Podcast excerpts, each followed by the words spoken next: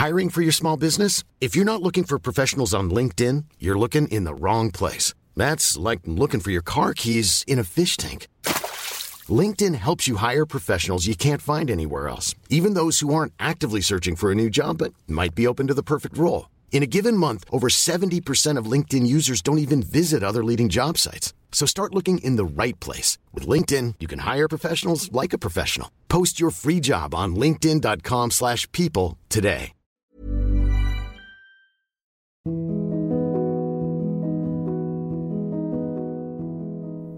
Mens angrebene i Gaza de fortsætter, så sidder Altingets debatredaktør Ida Elmdal Tasen tilbage med en følelse af at mangle en kontekst, som hun kan sætte nyhedsdækningen af konflikten ind i.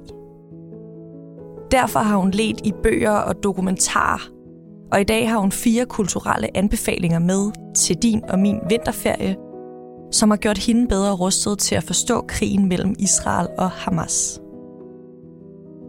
Jeg hedder Karoline Tranberg, og du lytter til Altinget Azure.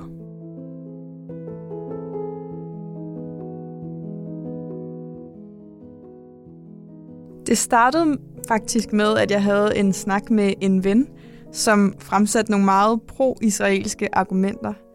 Og samme dag, som jeg havde den snak, så cyklede jeg så hjem igennem en pro-palæstinensisk demo på Nørrebro, hvor jeg bor.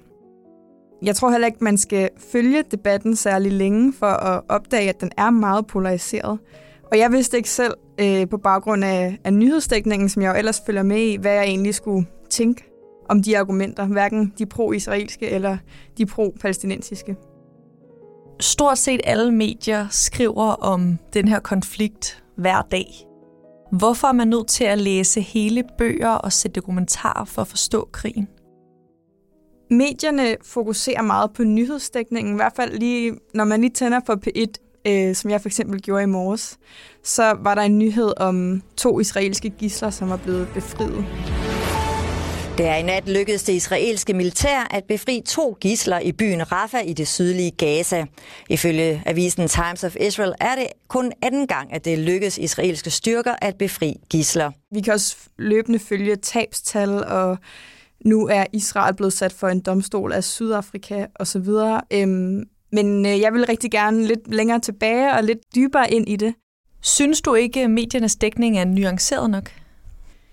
Jeg synes, at nyhedsdækningen er god, øhm, men jeg synes også, man kan få rigtig meget ud af øh, et supplement og øh, nogle lidt længere tekster, øh, som giver nogle andre perspektiver på det, som man kan læse i, i medierne. I starten tænkte jeg, at jeg skal læse en bog skrevet af en palæstinenser, og jeg skal læse en bog skrevet af en israeler. Øh, og det var sådan ligesom startskud til at dykke ned i nogle af de her ting. Din første anbefaling er en bog, den ligger lige foran dig, og den hedder på dansk Genfærd ind. Og så er den skrevet af den britisk-palæstinensiske forfatter Isabella Hamad. Hvad handler den om? Den handler om en palæstinenser, der hedder Sonja, og hun bor i London og er 38 år. Og så rejser hun til Haifa, en af de store byer i Israel, hvor hendes søster bor, øh, for ligesom at finde tilbage til sine palæstinensiske rødder. Hun er skuespiller og bliver ligesom en del af en teatertrup, der beslutter sig for at rejse til Vestbreden for at opsætte Hamlet. Og øh, så følger man ligesom den her teatertrup øh, en masse forskellige palæstinenser og deres hverdag, og hvordan det sådan er for dem at opstille det her teater. Hvordan forstår man krigen bedre af at læse sådan en skønlitterær bog om palæstinensernes hverdag? Måske jeg kan svare på det spørgsmål ved at læse en scene op fra bogen. Gerne.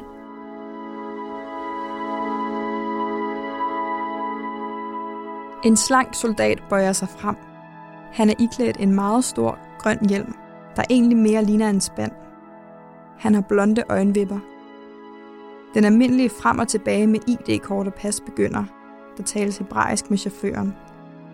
Så peger soldaten på den yngste af mændene, ham fra Vestbreden, der sidder på bagsædet. Soldaten slår over i arabisk og beder ham træde ud af bilen. I det, de går ind gennem døråbningen, slår den blonde soldat ham i baghovedet, og hans skuldre trækker sig med det samme op, mens han bukker sig forover. Det er som om denne scene udspiller sig på en filmrulle, hvor resten af billederne er blegnet væk. Jeg kunne næsten ikke mærke min krop, da jeg flåede døren op. Jeg vidste kun, at mit synsfelt var hvidglødende. Det her er et meget godt eksempel på, at vi følger bare deres hverdag, men samtidig bliver det et eksempel på, hvordan besættelsesmagten påvirker deres hverdag og påvirker deres opsætning af det her teaterstykke. Øh, og også hvordan det skaber vrede og afmagt og frustration blandt palæstinenserne. Jeg synes, den her scene er sådan et virkelig godt eksempel på, hvad den her bog kan. Øh, den kan give det her vindue ind til, øh, til hverdagslivet. Det er lige fra, at de går og spiser nogle finere, og sådan, man, man får et indblik i deres kultur, og hvad de spiser og hvad de siger, men også til, til de her politiske overvejelser, og hvordan de ser på Israel, og hvordan de ser på de israelske soldater. I forhold til det blik, du havde på krigen før, hvad har den her bog så gjort ved det? Den har helt klart lært mig noget om, hvordan det er at være palæstinenser, øh, og den har lært mig noget om, at der er kæmpe forskel på at være palæstinenser og bo i Israel, for eksempel i Haifa, eller at være palæstinenser og bo på Vestbredden. Det område, du boede i i, i 1948, som de i bogen kalder Nakbaren, altså katastrofen, der hvor Israel blev udråbt som stat, øhm, der hvor du boede som palæstinenser er fuldstændig afgørende for din hverdag i dag, afgørende for, hvor du kan rejse hen, hvornår, og øh, hvilke nogle privilegier du har osv. Øh, så den har helt klart den har givet mig et indblik i, hvad, hvad besættelsen egentlig er, og hvad det egentlig betyder for palæstinenserne. De næste boganbefaling har jo fået rigtig meget medieomtale. Den hedder En smal bro over afgrunden, og så er den skrevet af Weekendavisens chefredaktør Martin Krastnik, som selv er jøde. Det er en meget anden bog. Så i modsætning til det palæstinensiske perspektiv, får vi her det israelske perspektiv. Han starter sin fortælling den 7. oktober ved terrorangrebet, og den virker nærmest selvterapeutisk nogle gange. Øh, han tager os med sådan ind i de timer efter, der hvor det ligesom, hvor graden af, at terrorangrebet går op for ham. Så øh, det giver ligesom sådan et indblik i det her kæmpe chok, det har været for ham og for mange andre jøder. Må jeg læse et eksempel op på en scene, som giver et godt indblik i, hvilken type bog det er? Mm.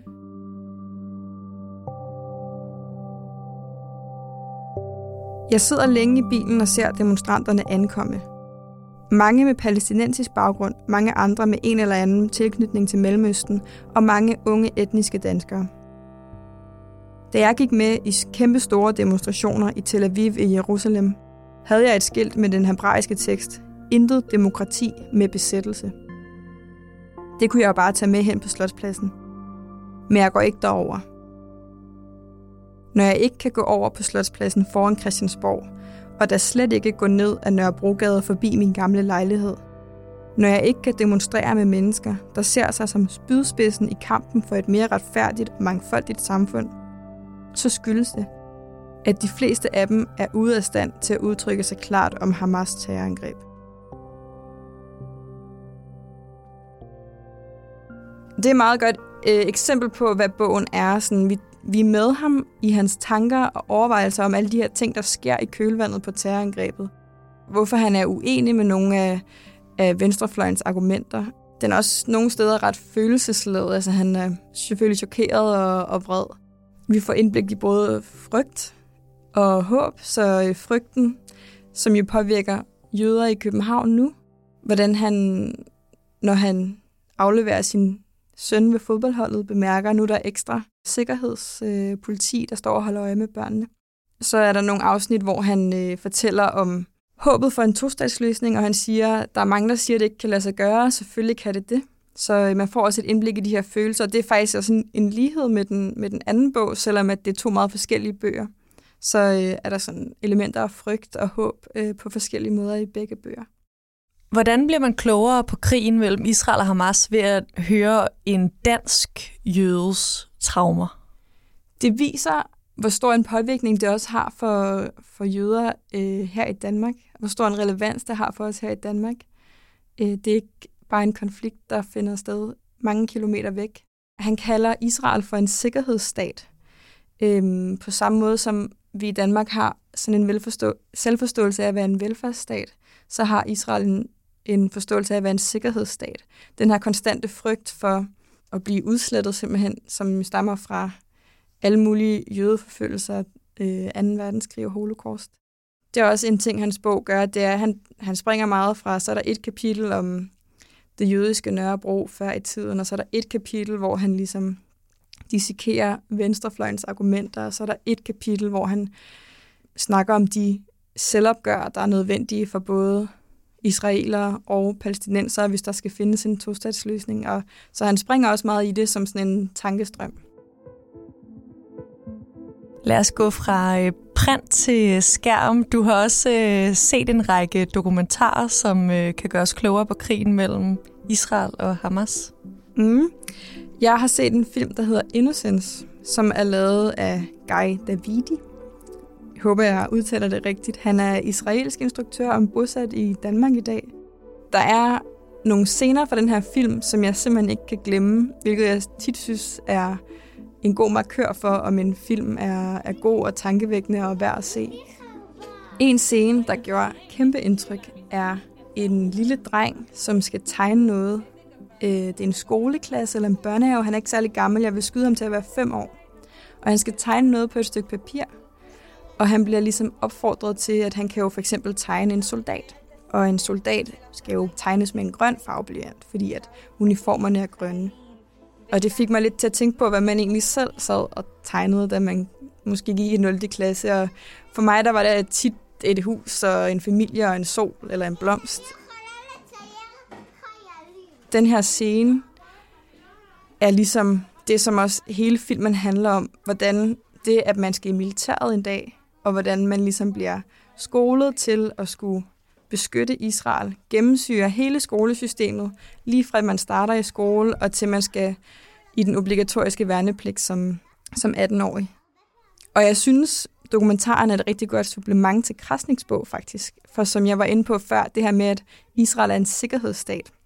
Det her billede på Israel og den eksistentielle frygt, som israeler har, øh, nogle israeler i hvert fald har. Det er meget tydeligt på den her måde, skolesystemet er indrettet når vi møder de her små børn, der sidder og tegner soldater.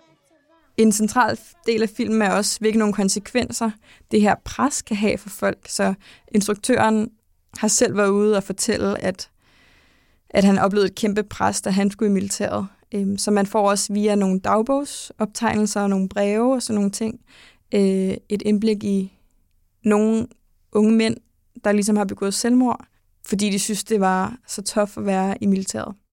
Hvilket perspektiv giver det til at forstå krigen mellem Israel og Hamas, som den ser ud lige nu?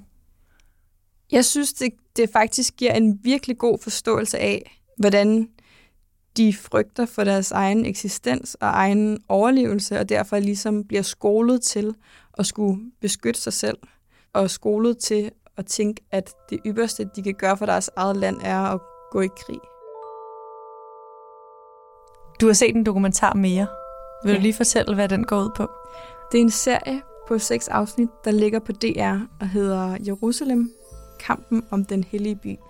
Tager udgangspunkt i den her øh, by, som både jødedommen og kristendom og islam øh, har stor betydning for. Den opriser simpelthen alt det historiske. Og især de to sidste afsnit vil jeg anbefale, hvis man gerne vil ind bare simpelthen have en gennemgang af alle de politiske aktører, der har været vigtige i udformningen af den israelske stat, og alle de konflikter, der, har, der går mange, mange hundrede år tilbage. Det femte og næst sidste afsnit øh, handler meget om ja, selve udråbelsen af Israel som stat i 1948, og hvad der gik forud af politik. Og øh, det sidste afsnit handler om seksdagskrigen i 1967, og øh, som ligesom førte til de her øh, besættelser af Vestbreden og, og Gaza, som vi, vi hører så meget om i dag. Så øh, hvis man lige vil dykke lidt ned i historien, så kan jeg virkelig anbefale øh, den serie, og især de sidste to afsnit.